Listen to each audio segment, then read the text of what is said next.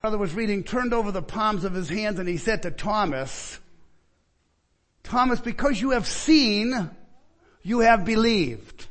It's almost impossible in a way to not believe when you see.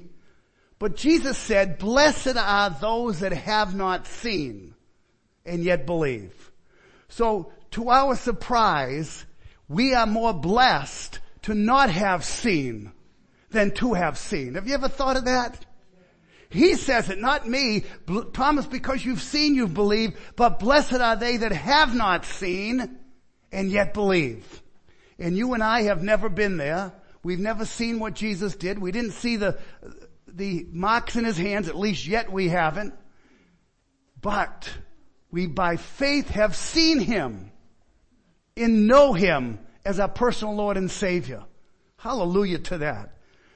Turn with me to the book of Galatians chapter 6 in our final message on the book of Galatians. We're a church that preaches through the scriptures expositorily primarily, although starting next week we're going to have a series of messages leading up to Easter, beginning with the triumphant entry of Jesus into Jerusalem, the following week the anointing of the body of Jesus for his burial, and then the institution of the Lord's Supper slash Passover.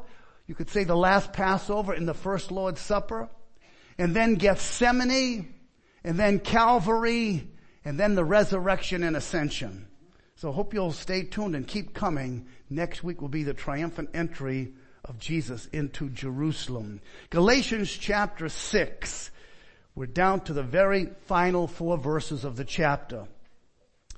Verse 15. For neither circumcision counts for anything, nor uncircumcision, but a new creation. And as for all who walk by this rule, peace and mercy be upon them and upon the Israel of God. Verse 17. From now on, let no one cause me trouble, for I bear on my body the marks of Jesus. In his final words, the grace of our Lord Jesus Christ be with your spirit, brothers. Amen. May the Lord add his blessing to the reading of his word. I have something to say to you. How many of you have an iPhone? Would you raise your hand? An iPhone. Now, how do you get onto your iPhone? What do you have to do? There's two things, right? Depending on how you set it up, you could talk to it. It picks your voice up, number one. But another simple way is what? I'm sure you have this program, huh? You just look at it. And it, it images your face. And once it sees your face, it turns on. If someone else tries to do that, it won't turn on. Only the one to whom that phone has been designed to pick up the image. You know, um, our government has a biometric data of every person in the United States. They have unique features called vectors of every person's facial feature. And Delta Airlines instituted this uh, a couple of years ago so that instead of having to pro- uh, to provide your passport, you just simply had to show up. And when your face came on the screen, it automatically gave all the information about you. And therefore, you were able to go on an international flight. Well, here Paul is talking about how do we get right with God? You know, the Galatians had a confused background that was coming into their circles that was telling them they had to add to, to the grace of God which is a natural way of responding to, I want to be a better Christian. I want to be more sure that I'm saved. I want to do whatever is required to get right with God.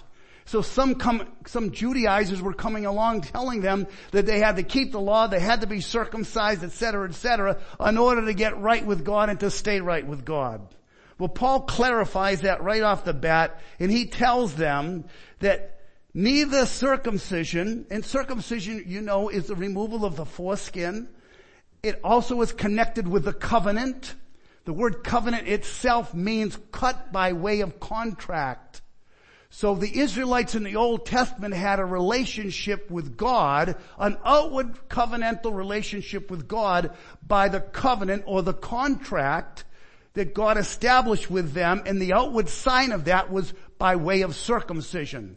So when the individuals were circumcised, that placed them into the external covenant community of the people of God that idea no longer carries through to the New Testament.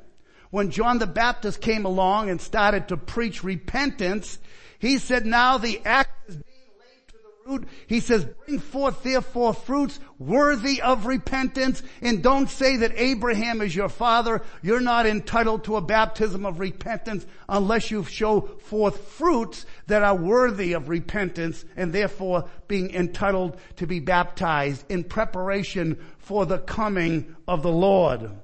So there's a, there's a radical shift from Old Testament covenantal people to now New Covenant people.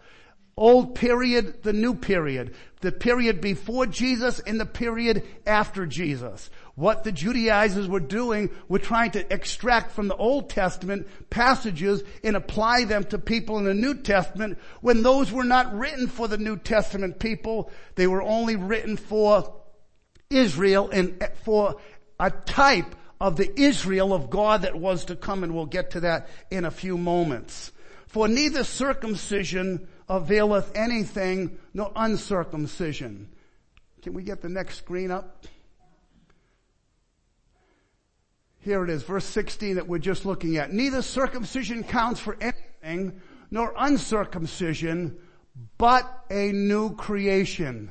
Let's look first at what the, what this particular verse means, 615. There's a parallel passage we find in Galatians which happens to be in the same book, chapter 5 and verse 6. Notice the similarities. There neither circumcision counts for anything. Look at the language here. For in Christ Jesus, neither circumcision nor uncircumcision counts for anything, but only faith working through love. But a new creation a new creation, faith working through love. If you're a new creation in Christ, guess what's working through you? Faith working through love. So something is created in us by what miracle? talking about Jesus doing miracles, turning bread into wine, uh, turning, turning, uh, turning water into wine, excuse me. Uh, and all other sorts of miracles. But here is one that he's performed on some of us here in this room. Probably the majority of us have had this miracle happen to us by Jesus. Look at it. If anyone is in Christ, you can say hallelujah if you are. He is a new creation. Notice this, a new creation. The old has passed away and behold, the new has come. So you have been passed from the old to the new. You've become a new creation. Let's get the next screen up, if we could. That's not the verse I wanted. I didn't have it up here. But it says this. Let me try the next verse. No, go back. Go back. Yeah, right here.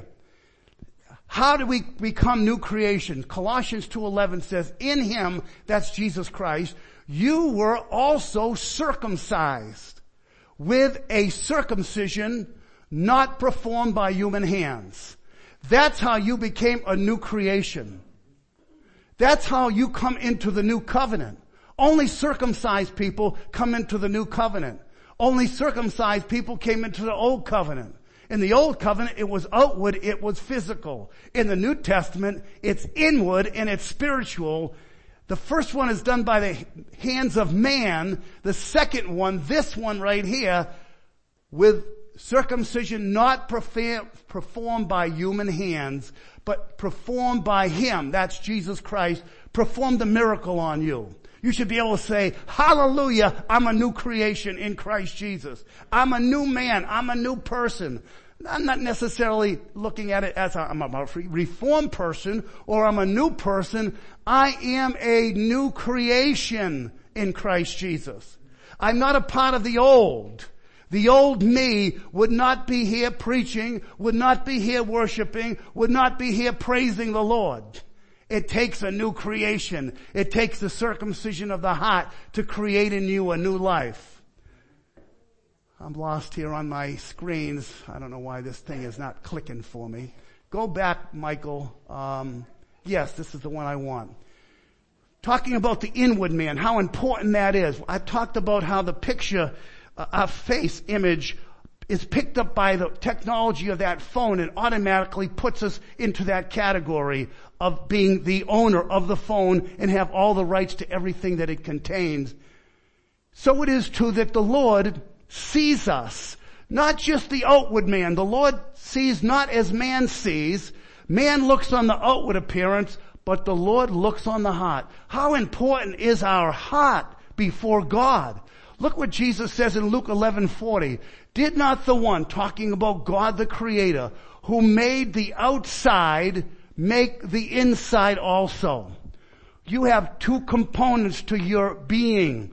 The outside and the inside.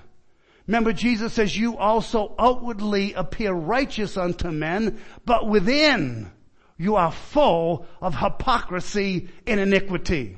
I can look good outwardly before you and acceptable and judged by you from your outward appearance, but what really matters is the Lord who created the inside of me. That inside is the part of me that has been circumcised, that makes me a new creation, that gives me aspirations and desires and energy and love and faith to grow in love and to learn of Him. That's the power of the gospel that creates this new life in us. Praise God for this truth of verse 15. Circumcision doesn't count for anything, nor uncircumcision, but a new creation. That's what really matters before God. Listen to the way the hymn writer put it. Dark is the sin that we cannot hide. What can avail to wash it away? Look, there is flowing a crimson tide, whiter than snow you may be today. Marvelous grace of our loving God. Grace that exceeds our sin and our guilt. Yonder on Calvary's mount unpoured, there where the blood of the Lamb was spilt. Grace, grace, God's grace that pardon and cleanses within. Grace, grace, God's grace, greater, grace that is greater than all our sin. Notice that grace that will pardon and cleanse within. What can avail to wash it away? What separates man from God is our sins. But the blood of Jesus Christ cleanses us from all sin. He removed the, the barrier that separates man from God so that we can have a true union with Him. And by Him circumcising us, we become yet united to Him. We're bonded with Jesus Christ. We're a part of the new creation that He's the author of. Let's move on to verse 16. And as for all who walk by this rule, could we get that verse up, Michael? 5, 6, uh, 6, 16. And for all who walk by this rule, Peace and mercy be upon them and upon the Israel of God. 616. All who walk by this rule. What rule is that? The rule is the rule that's referenced in verse 15. Circumcision doesn't count for anything. No uncircumcision, whether you're circumcised or uncircumcised. And if we can apply it maybe this way, whether you're baptized or unbaptized, it doesn't have any effect. It doesn't regenerate you. It's not your in card, so to speak. The only thing is the new creation. For all who walk by this rule, that's the rule.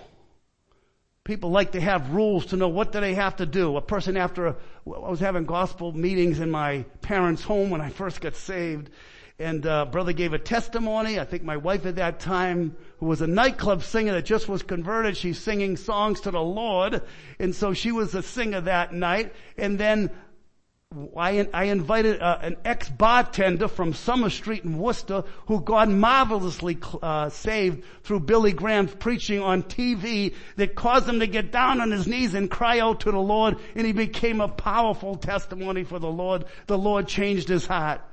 So at the end of the service, my neighbor who I invited my neighbors to come in, he says, what do I have to do to join the church? You see, that's the natural man's thinking. What do I have to do? Well, what you have to do is simply take a step back and say, I repent. Look at Calvary's cross and behold the Lamb of God dying there. And ask yourself, did He die for me? Did He pay the penalty of my sin? Can I trust Him as the one who bore the punishment of my sin for time and eternity? I hope that you can do that. And I said, he said, I want to get baptized. I said, Bill, you've got to be born again first in order to be baptized. He had a nice desire, but he didn't understand the gospel. So it's often part of our makeup, so to speak, to want to have rules, but here is the rule, and that is the new creation. Believing on the Lord Jesus as your personal Lord and Savior brings you into the new creation, and you want to walk according to that truth. And those that do and are, he says, peace and mercy be upon them. And I like the NIV here. Uh, because it's, we're going to talk a little bit more about this. Peace and mercy to all who follow this rule, to the Israel of God.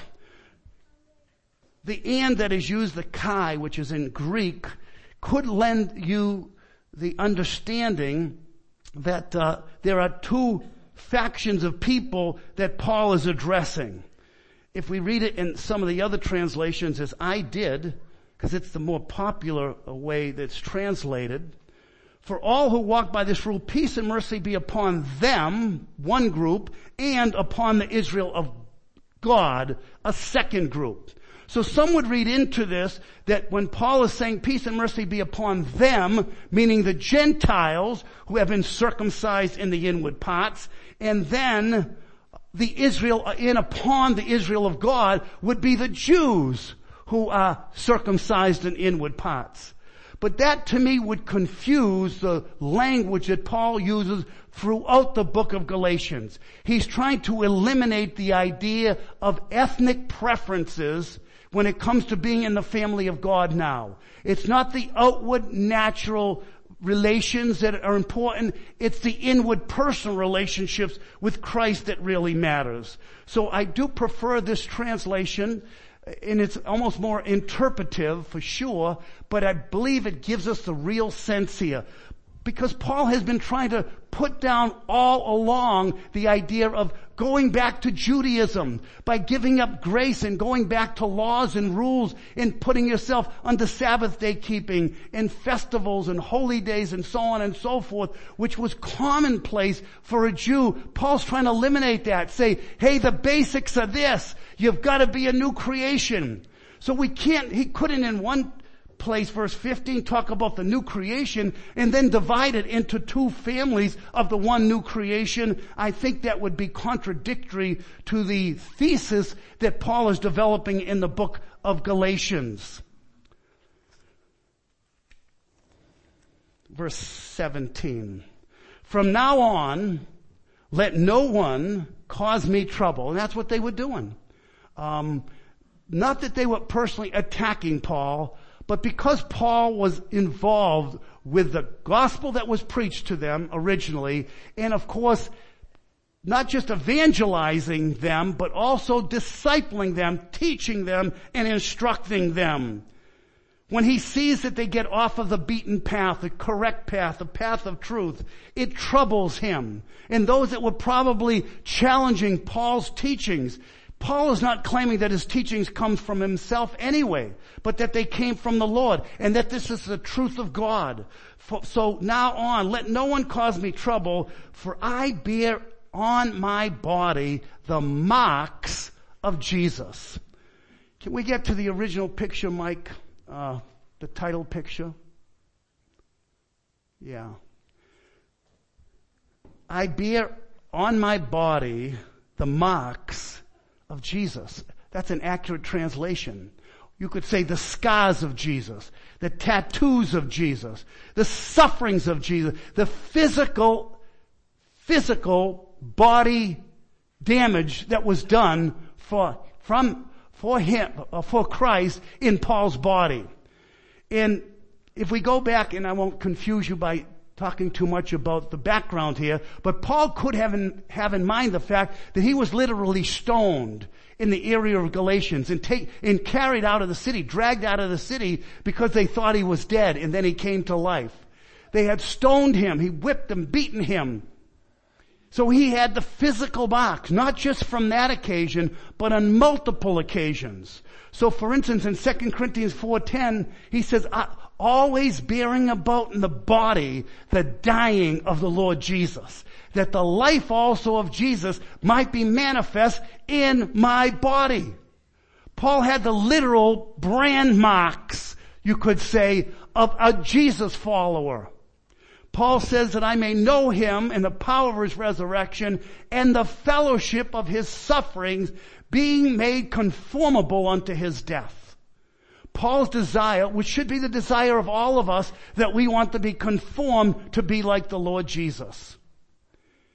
He says, take up my cross daily and follow me. We're expected to be like Christ. Paul was saying, that's me.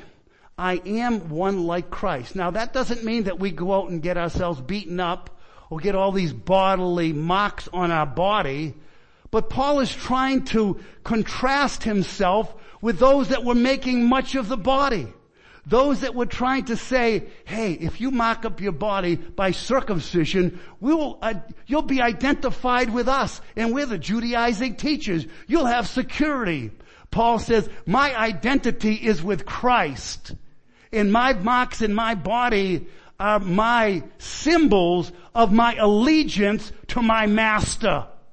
Just like an Israelite slave, when they chose to become a slave permanently, they had to get the, an awl bore through their ear lobe, which marked them for life that they would become a perpetual servant to their master. By saying, I love my wife, I love my children and I love my master and I will not go out free. Chose to become what Paul classifies himself in many of his epistles, I, Paul, a bond slave of Jesus Christ. That's what we all are. Take my yoke upon you and learn of me. We have Christ's yoke on us. We are gladly his servant. Remember Jesus said no no, no servant can serve two masters. He'll either hate the one and love the other or else he'll hold to the one and despise the other. Who are the two masters? One begins with a S, the other one begins with an S. You're either serving Satan or you're ser- serving the Savior. Take my yoke upon you and learn of me. That sounds very uh, challenging, and it is, but it's not impossible. Why? Because it's God who works in you, both the will and to do of His good pleasure. If it was left up to me to live like Christ, forget it.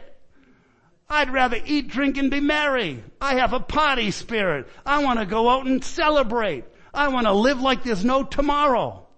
But the new creation that I am in Christ Jesus and that you are in Christ Jesus puts you in a whole different category, a whole different mindset, in one that you are satisfied with my classmates when I got converted in college, they said, man, you're missing out so much on what's going on on campus. Last semester, senior year, yeah, everybody's hooping it up. Here I am in the library reading my Bible, coming back, sneaking into the dormitory because I didn't want to get mixed in with the keg parties that were going on and all the other ruckus. They thought I was the loser. I knew it was the other way around that I'm serving the King of Kings and the Lord of Lords. I've got an inward joy that they know nothing about. My peace I leave with you. My joy I give unto you. Not as the world gives, give I unto you. What we have the world knows nothing about is such a difference of being a child of the living God. It's almost unexplainable because it is so supernatural that we've been circumcised in the inward parts. So Paul could tell us that he had that identity that linked him to his master Jesus. What is your identity? Who are you identified with? Do you have any thing on your resume that you could say, I belong to Jesus? Could people you work with, your neighbors, ex-friends of yours, family say, he belongs to Jesus. He's a Jesus person. He's a Jesus follower. What is our identity? What are the marks that we have that link us to Him? I hope that we think about this, that we want to do more for Him. We want to live for Him. After all, it's the Bible says He died for all they that they which live should not henceforth live unto themselves, but unto Him who died for them and rose again. Peter was right when he says, Lord, I'll go to death with you. I'll go to the cross with you. Uh, you don't understand, Peter. You'll never be able to be baptized with a baptism that I'm going to be baptized with. What baptism was Jesus referring to? His baptism of suffering on the cross. We cannot atone for our own sins. What Jesus was going to endure at the cross was something beyond human capabilities. Only he could be the full stigmatic person, the one that would have his hands mocked and borne through with nails in his side, and the crown of thorns with those piercings going through his skull, bleeding and sweating and breathing with hardly any breath left in his body, so that he could die a death on the behalf of us, his people. What a savior we have, brothers and sisters. I bear in my body the marks of Jesus. What kind of marks do you have for Jesus? If you don't know Him as your Lord and Savior, you're living for today, you're living for yourself, and you're probably living before the eyes of other people to satisfy them as well. But if we live, we, the Bible says whether we live or whether we die, we live unto the Lord. What's most important the way we live is how we live before Him and not before mankind. Not to say that we, we become quacky, and I've seen this with some Christians too, and I suppose I have been at times like that, or could be even now, a bit quirky that doesn't really resemble the life of a real Christian, that doesn't resemble the Jesus of the Bible. And we have to be careful that we, that we not be too, how should I say, maniac looking, uh, crazy, uh, in the sense that we're, we're, uh, goofy, you know, we're weird, um, no, follow the Lord. Uh, let us bear the fruit of the Spirit. That's what Paul's, one of the main points of his epistle, is that we have the Spirit. We don't walk in the flesh. So let the Spirit of the life of Christ in us be those marks, which is love, joy, peace, long suffering, gentleness, goodness, faith, meekness, temperance. Against such there is no law. So if anyone walk according to this rule, according to this law, Paul says, peace be on them. And he concludes by saying, the grace of our Lord Jesus Christ be with your spirit, brothers and sisters, we could say, amen. That's what the Lord, and that's, that's something that shows you something about Paul's spirit.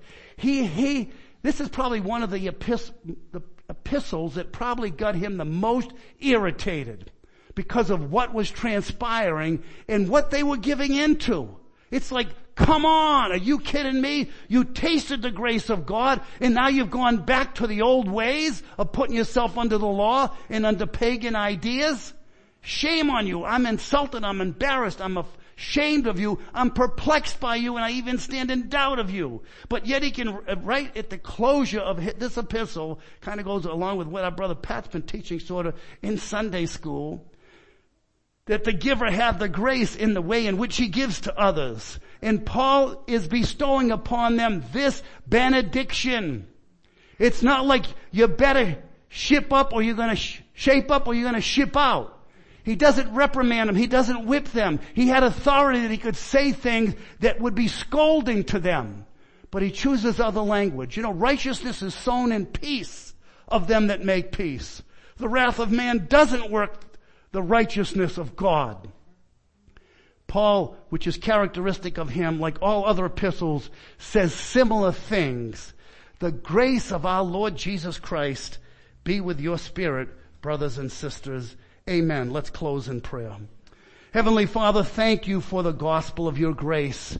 Thank you, Lord, that you opened our heart and showed us, Lord, that there's nothing that could have availed for our sins to separate uh, us from you, Lord. There was nothing that we could do to, to uh, bridge that gap. But thank you, Lord, that you opened our hearts and our eyes and showed us, Lord, what Jesus accomplished for sinners like us. Lord, we give you praise and glory for the precious blood of the Lamb of God, the one who could show the scars on his hands and his feet and his side and say, it is I. Thank you, Lord Jesus, that by faith we see you, we know you. We thank you that you have blessed us and made us your own children. And for anyone here, Lord, that has never accepted Christ, we pray, Lord, that your Holy Spirit will work in their heart in such a way that they would yield themselves to you, Lord, in repentance and admit that they are guilty before you, a holy God, to cry out for mercy and salvation. And Lord, we thank you that your ears are opened unto the prayers of those that call upon you from the depths of their heart. So Lord, part us with thy blessing. Bless our closing song as we give you glory, honor, and praise in Jesus' precious and worthy name. Amen. Amen.